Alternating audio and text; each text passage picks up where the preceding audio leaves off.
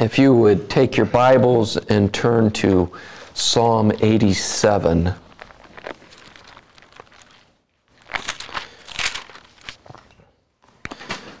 Last week we looked at Psalm 86. It's the only Psalm of David in Book 3 of the Psalter. And in verse 9, we read this one verse that says, All the nations you have made shall come and worship before you, O Lord, and shall glorify your name. This is a verse that is showing us what the nature of the new covenant church will be like. It will not be just a nation, but rather all nations will be brought into the fold as the people of God. And when we get to Psalm 87, we see the completion of this. So as we read Psalm 87, we're reading a prophetic psalm of what the picture of the new covenant is and what will be a result of Christ coming, Christ first coming. And so what we see here is that picture of all nations coming to worship Christ. This is what we would see as the realization of the church. And again, this is what we see as a picture of the new covenant. The superscription reads A psalm of the sons of Korah, a song. And this would be something that we would sing in worship, proclaiming the wonderful truths of God's promises that are realized today in Christ. Beginning in verse 1 On the holy mount stands the city he founded. The Lord loves the gates of Zion more than all the dwelling places of Jacob. Glorious things of you are spoken, O city of God. Among those who know me, I mention Rahab and Babylon.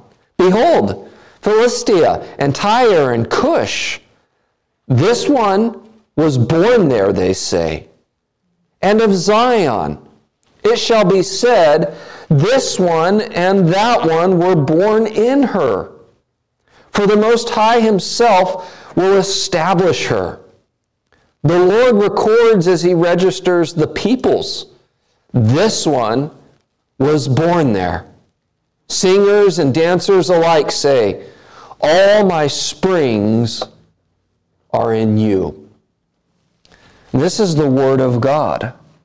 May He bless the reading of it.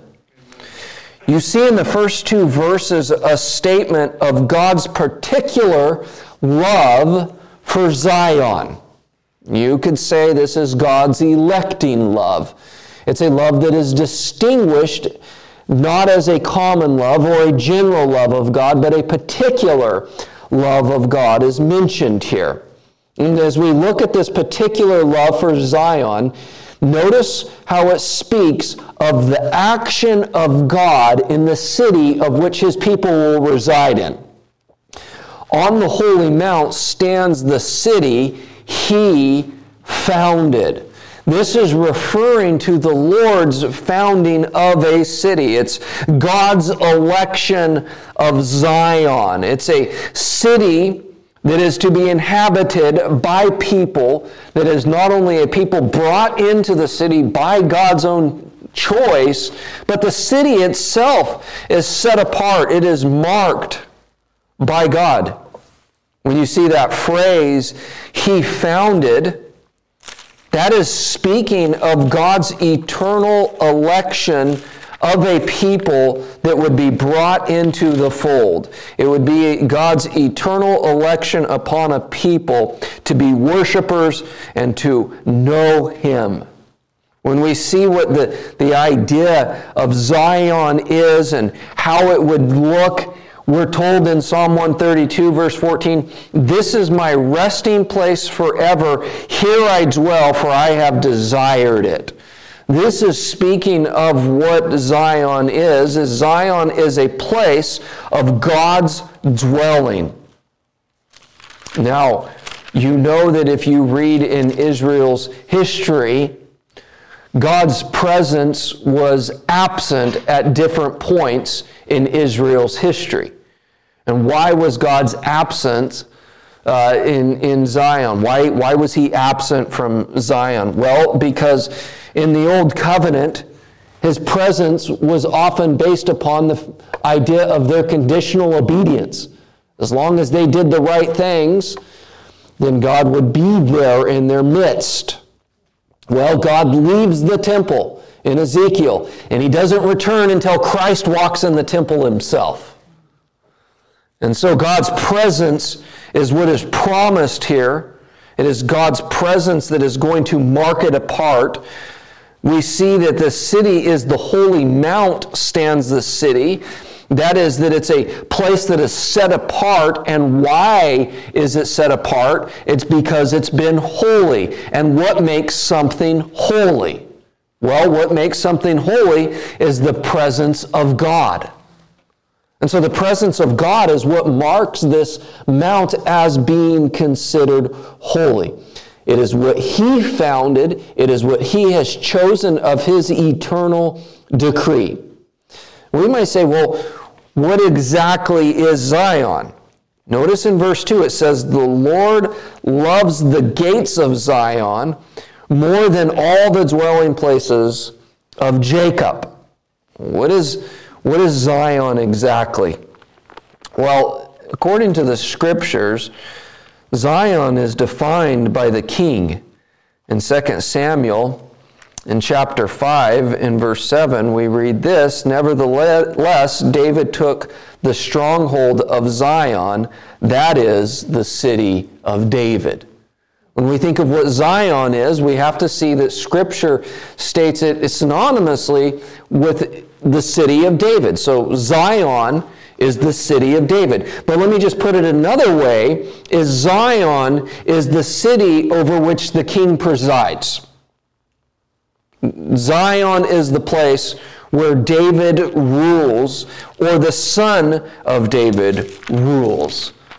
So, what we see marked here in this psalm so far is this holy mount that is it's set apart, that was founded by God, the, the structures of it, the foundations of it, all of it's put in place by God and that it is the place where the king is ruling over. And what we see next is that the Lord loves it. God loves it. Now, why does God love? Well, the first thing we have to recognize is there is nothing in man that compels God to love man. Even if man was completely obedient to God, man has not offered anything that they didn't weren't obligated to offer to God. Even in our obedience, even when we're obedient, we're not contributing anything. We're just simply doing what we as the creation owe and are responsible to our creator in. But we see this idea of God's love in Deuteronomy 7. And we have to, before we get to there, we have to say, just simply summarize it this way God chooses to love. God chooses to love. And because God is eternal, the choice of love is also thus eternal. God doesn't begin to love in a point in time, but because God is eternal, God is immutable, there's no change in God, then the choice of love is an eternal love. That is why we see Paul say that in love he predestined us before the foundations of the world because God is eternal. Now, what does it say of his love? In Deuteronomy 7 7, it was not because you were more in number than any other people that the Lord set his love on you and chose you, for you were the fewest of all peoples. But it is because the Lord loves you and is keeping the oath that he swore to your fathers, that the Lord has brought you out with a mighty hand and has redeemed you from the house of slavery, from the hand of Pharaoh. Know therefore that the Lord your God is God, is faithful who keeps covenant and steadfast love with those who love him and keep his commandments to a thousand generations. This love was not because of anything special in Israel. It was by God's sovereign election, by God's sovereign choice of a people. There is no meritorious cause for God's love. We have to get that straight. So many struggle with the idea of God's sovereign election. But we always have to come back to the fact of did I do something that merited God's love? Well, often we say, well, God is love. That's right, God is love. And there's a, there's a general love of God that we should recognize that is a general love of God that all of creation experiences. But we, we, we have to understand something of God's special love.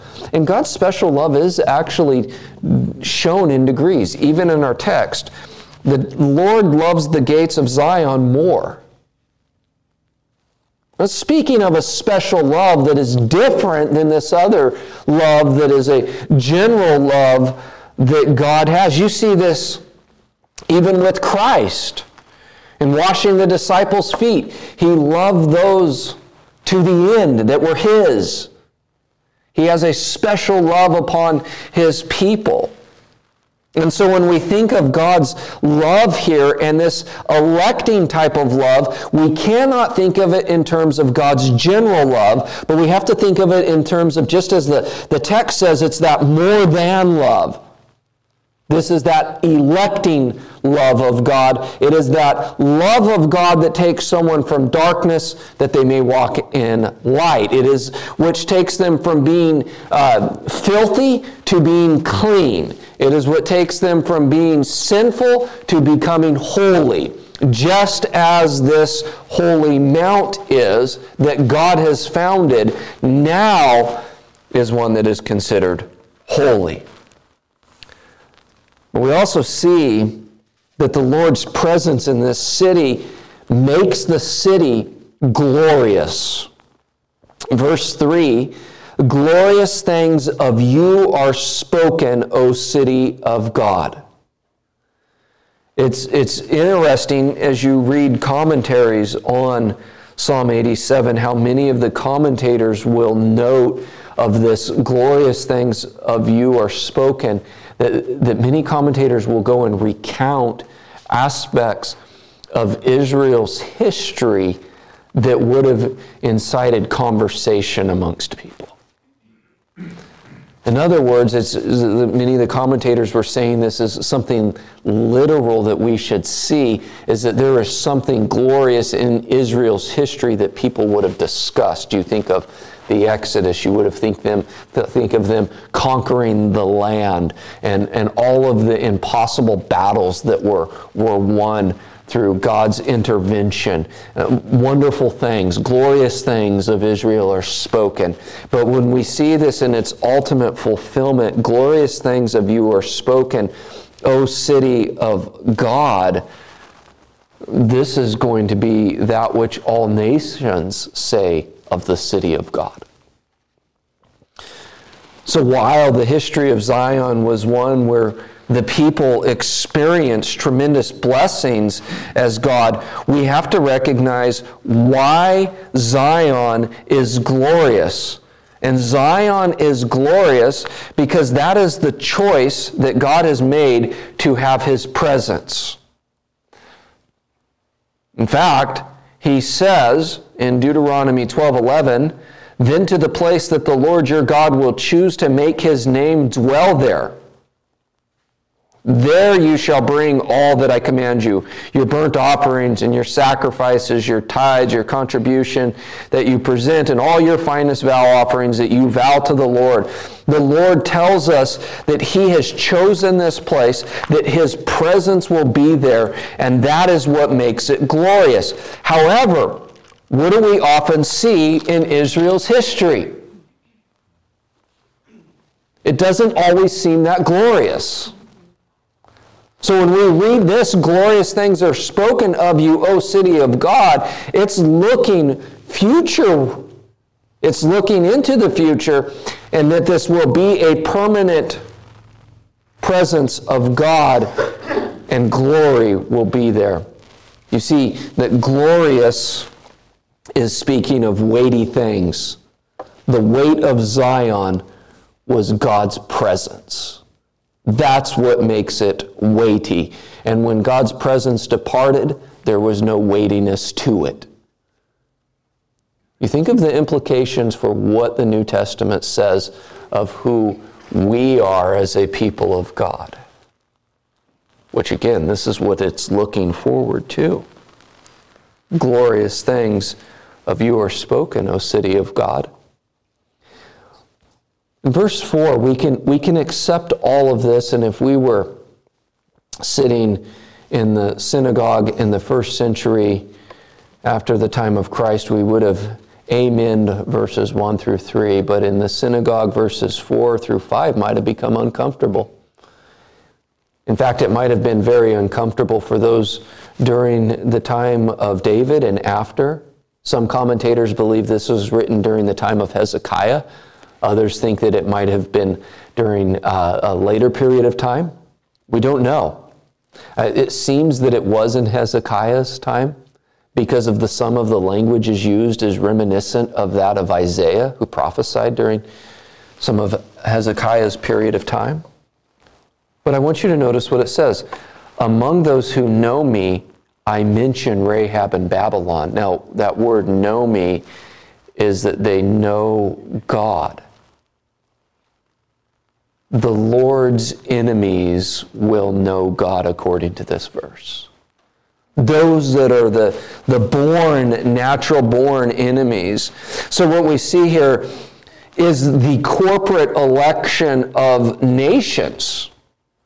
That there will be nations that are enemies of God that will actually come in. Rahab and, and Babylon, you think of it as the two surrounding enemies of, of Israel, is what it's referring to here. Think of what God says of Rahab. Rahab is Egypt, by the way. Psalm 89, verse 10 You crushed Rahab like a carcass, you scattered your enemies with your mighty arm. That's what's spoken of of Rahab. Is that a Rahab is an enemy. And certainly we know throughout all of the Old Testament how Egypt is an enemy of God. In Isaiah 51 and verse 9, we read this Awake, awake, put on strength, O arm of the Lord. Awake as in the days of old, was the generations of long ago. Was it not you who cut Rahab in pieces, who pierced the dragon? We have to understand the nature, the radical nature of what's stated. Rahab was an enemy, Egypt was an enemy, but I want you to notice the attitude toward Babylon. Turn over with me to Psalm 137 and look at the words. this is an exile psalm.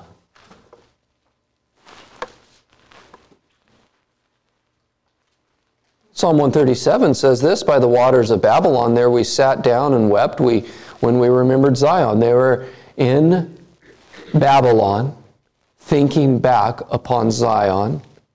On the willows there we hung up our lyres, for there our captors required of us songs and our torment, tormentors mirth, saying, Sing us one of the songs of Zion. Why were they saying that? They were tormenting them. Sing, sing one of your patriotic songs for us. And if they sang them, they could mock them that we conquered you. You're our slaves. Look what it says How shall we sing the Lord's song in a foreign land? If you forget, O Jerusalem, let my right hand forget its skill. Let my tongue stick to the roof of my mouth. If I do not remember you, if I do not set Jerusalem above my highest joy, remember, O Lord, against the Edomites, the day of Jerusalem. How they said, lay it bare, lay it bare down to its foundations. What he's saying is, remember how we were torn down by this enemy. O daughter of Babylon, doomed to be destroyed, blessed shall he be who repays you with what you have done to us. They were horrible to the Israelites. They were horrible to them in how they treated them. Blessed shall he be who takes your little ones and dashes them against the rock. So you have Psalm 86 that says that Babylon, or excuse me, Psalm 87, that says Babylon will know me. They will know the Lord. You go over to Psalm 137 Blessed is the one who takes their children and throws them against rocks.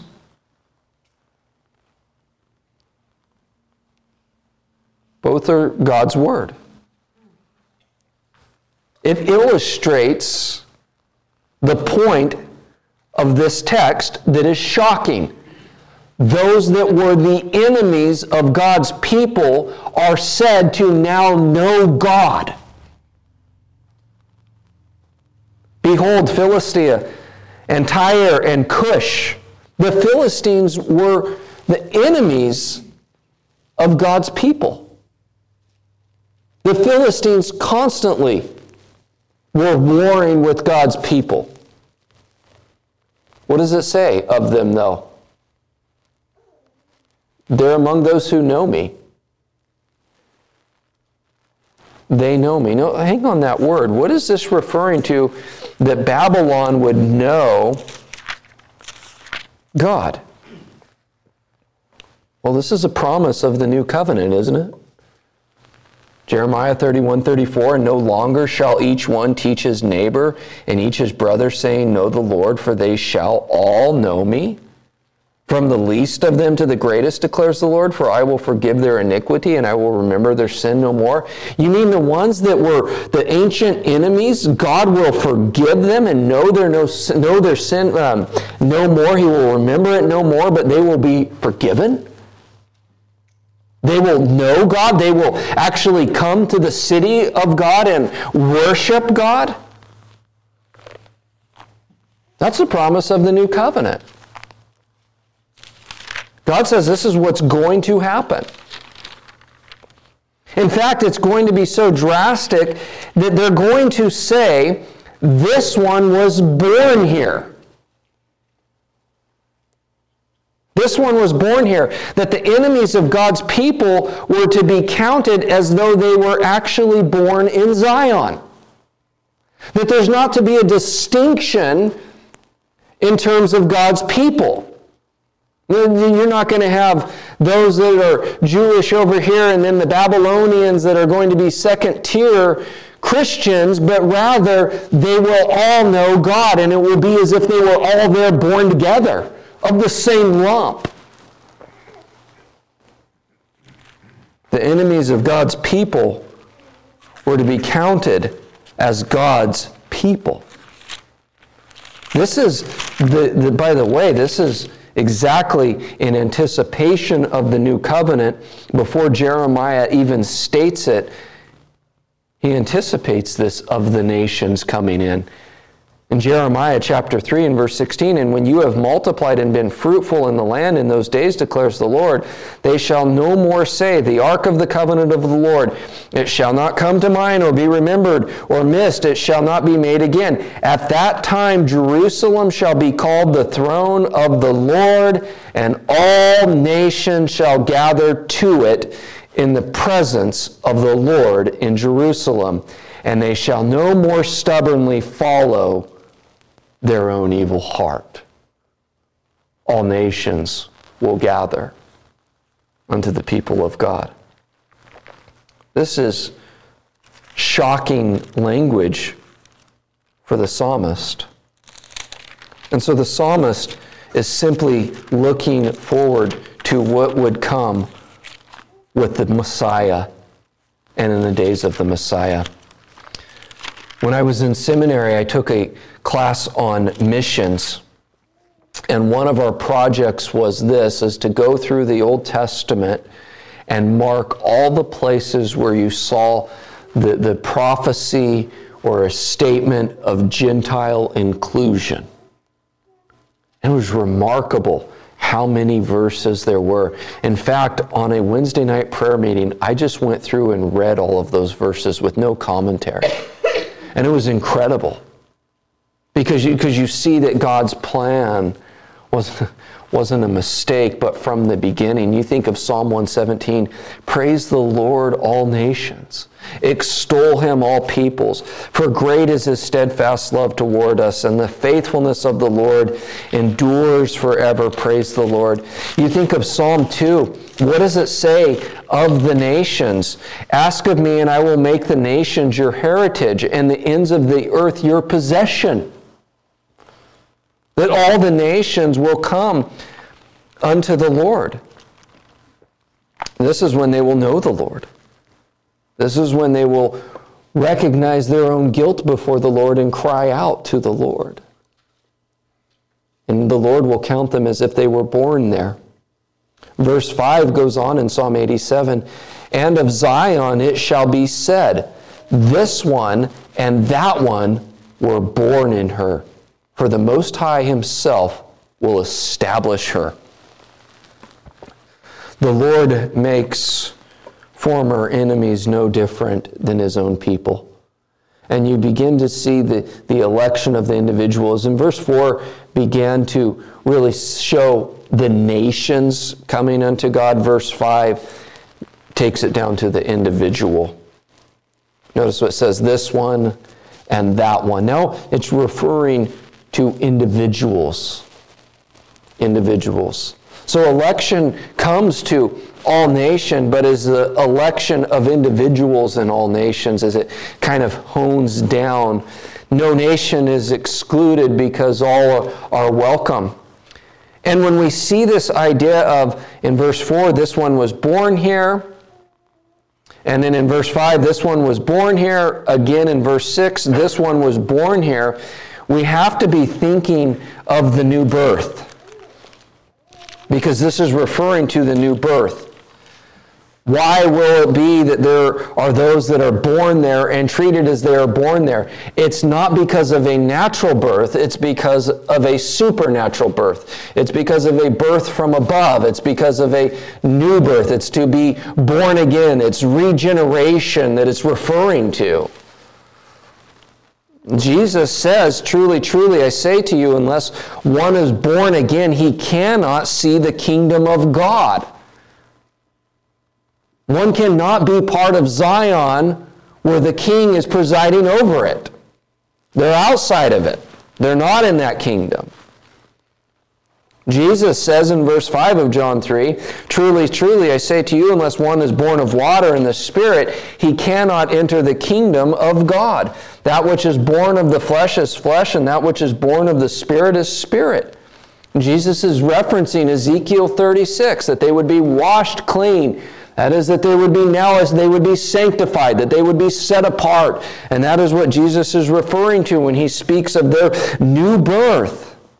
Why is it that the enemies of God, Babylon, those that hated God's people, now they're, they're not only forgiven, they know God, but they're treated as they were born there is because they received the same birth that everyone receives that's part of the kingdom a supernatural birth. It's a sovereign work of God. What we see here, for the Most High Himself will establish her. The Most High Himself is the one who will do this. And so, through and through, it is a work of God that continually takes place.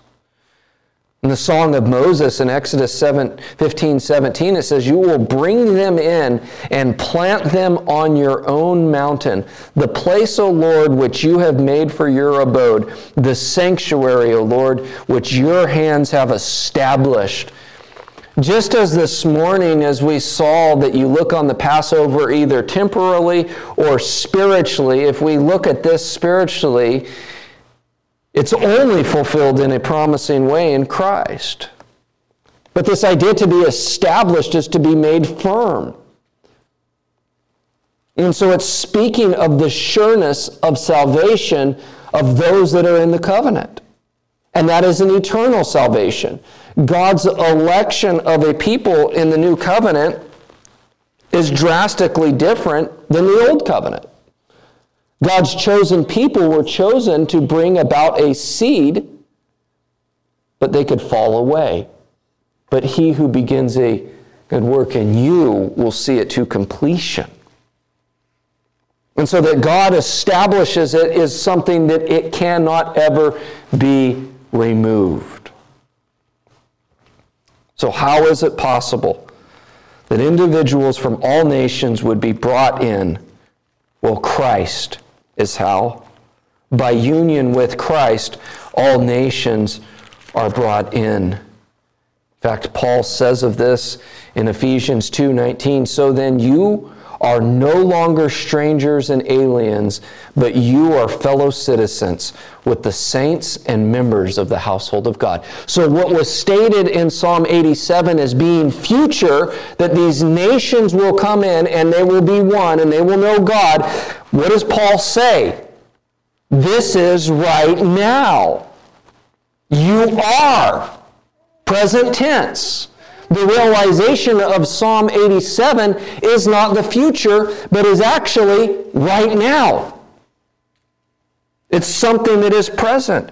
And it's built on the foundation, Paul goes on to say, of the apostles and prophets, Jesus Christ be himself being the cornerstone, in whom the whole structure being joined together grows into a holy temple in the Lord. In him you also are being built together into a dwelling place for God by the Spirit. So we see our new birth brings us into this new nation, into the kingdom, but it is our union with Christ that makes all nations one, so that there is no hostility between them, but they are one people of God, made up of all nations. That's the wonderful truth that the sons of Korah are prophesying that would come about. And notice verse 6. The Lord records as he registers the peoples. This one was born there. That idea of registers the people, you think of the places where we see that people's name is written in a book. We see in Isaiah 4, verse 3, the same use of this language. And he who is left in Zion and remains in Jerusalem will be called holy. Everyone who has been recorded for life in Jerusalem. They've been called holy. It's an accomplished fact that they're set apart as holy. God Himself does this. God is the one that, that registers them. God is the one that records them. And you think of, as we get to the final book of the Bible, what does it say of this? Revelation 21 27, but nothing unclean. Why? Because that which is holy is there. And only that which is holy is there. There's nothing unholy there. And that's what it's been, the psalmist has been telling us this whole time. But nothing unclean will ever enter it, nor anyone who does what is detestable or false, but only those who are written in the Lamb's book of life, those whom the Lord has registered. Calvin says this God, it is true, wrote the names of his children in the book of life before the creation of the world, but he enrolls them in the catalog of his saints only when, having regenerated them by the Spirit of adoption, he impresses his own mark upon them, that they are then registered.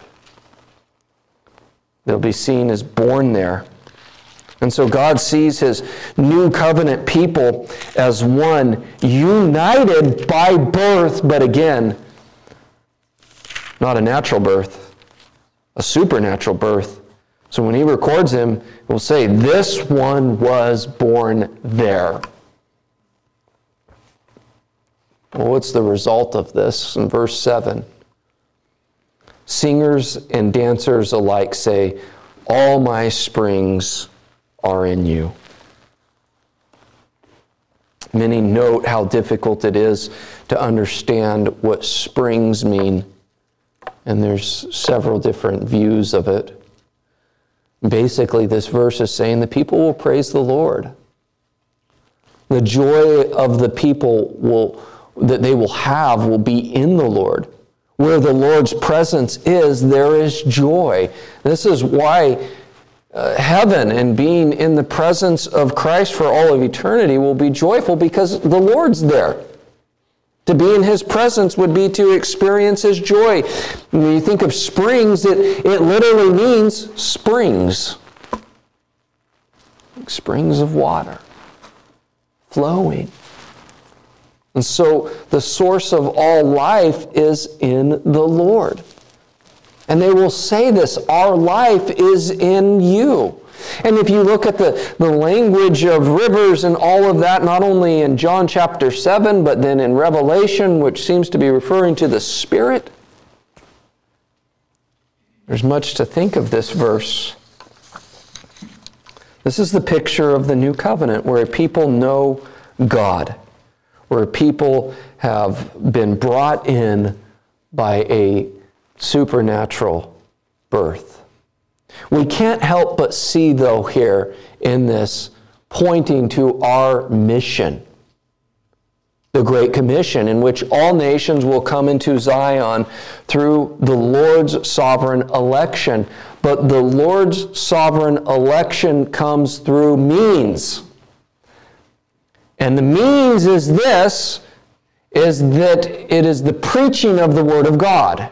It is the sharing of the gospel. So while we strongly assert the wonderful truth of God's election, that no one is brought in apart from God's election, we also know that that happens through the means of the preaching of the gospel. And so our goal, our mission is then to proclaim the gospel unto all nations, unto all people. That is to be what we do. It should be our, our desire. You think of what Paul said Woe to me if I do not preach the gospel. May that be our desire.